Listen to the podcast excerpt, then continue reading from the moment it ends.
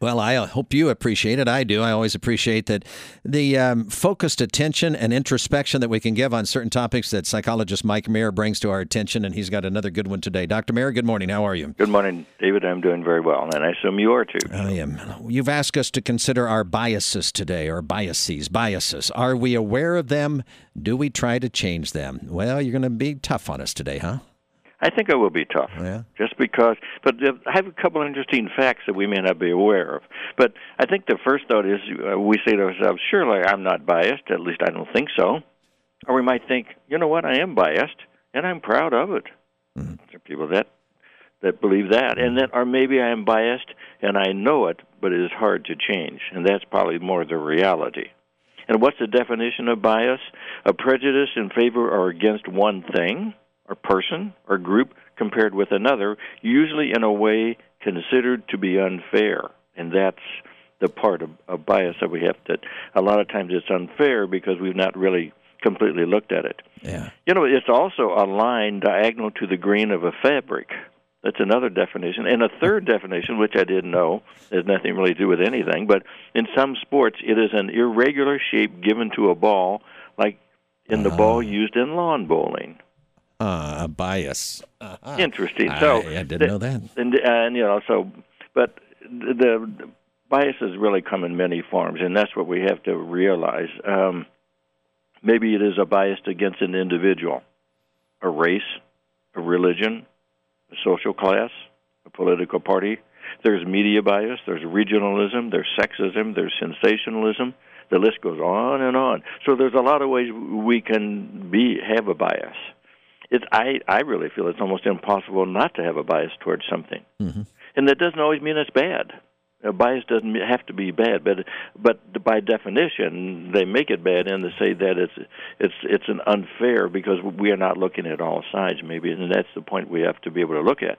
Here's the interesting piece, David, that I thought was interesting. In an article by Chris Mooney, he states that we are not born with biases or prejudice. We may not have been taught them. Rather, psychologist Brian Nosek explains prejudice or a bias draws on many of the same tools that help our minds figure out what is good and what is bad. Hmm. He states that in evolutionary terms, it's efficient to quickly classify a grizzly bear as dangerous. The trouble comes when the brain uses a similar process to form negative views about groups of people. Hmm. But he feels that once we understand the mental pathways that lead to biases, we just might be able to train our brains to go in the opposite direction. But the point is, we constantly categorize. Our brains do this automatically. It helps us function. We may assume all snakes are bad, all bears want to eat you. It becomes an, an effective way to cope with our surroundings. You don't have to think, you just avoid. You just react. And, and, react. and avoidance is uh, the reaction that you're saying, this would be my right reaction to a bear. Right. And then you don't even think about it. And that's what happens. Hmm. And that's how some biases can, can, can be formed. I see what you're saying. But we can falsely categorize, which can lead to prejudice and stereotyping. And, you know, when we falsely um, you know, have a bias, we not only can categorize things or people, but we often start coming up with assumptions about those characteristics or those people. So we don't like things or people different than us and prefer those people similar to us. This goes again way back into man's early existence. Safety in numbers, join forces with your buddies and avoid those you don't know. Primal fear for those for those not in the group. Interesting how that really goes back a pretty long distance. So what do we do about it? the same psychologist, Brian Nosek, says, and feels that uh, has had some success in, in decreasing prejudices towards other people by making us see those not like us as a part of our team or group, following that whole theory.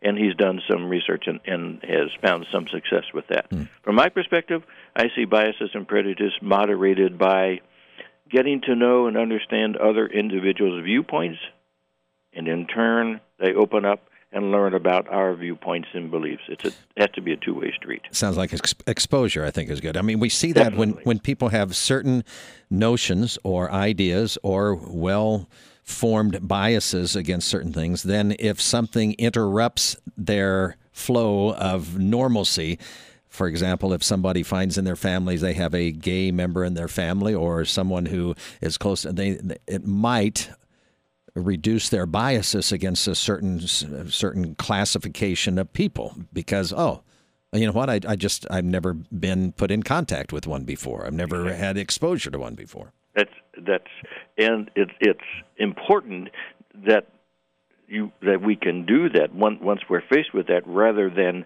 than even dig in more it's more important to try to understand uh, the situation, the bias that you're trying to understand. Mm-hmm. Getting to know why we believe what we do and why we act the way we do. Maybe our way is not always the best way. You know, we need to because we we have a bias against something. We, why? Why do we have this bias? Mm-hmm. And we need to ask ourselves, realizing change in our bias biases have to come from within and you always know I would go that route, a willingness to look at other ways of looking at things. So we have to have a willingness to try to even look at it differently and realizing that it can be our tendency to act quickly and judge quickly as a way of moving through life. But this quickness may not always be good. And then it is important to try new things, to challenge ourselves to learn more about what we like and don't like, and to be open to change. Boy, challenge ourselves, huh, and be open to change. Well, that's tough. Oh, it, it is tough because we typically come and and you know we it, it's a natural way of acting. Then we have to say, hey, is our natural way of acting always the best way? And and why do we think that way? And, but be willing to do that. See, here's my final thought for the day on this. Mm-hmm.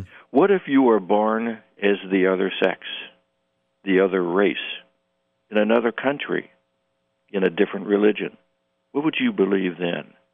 What would your biases and prejudices be then? Think about that. I shall.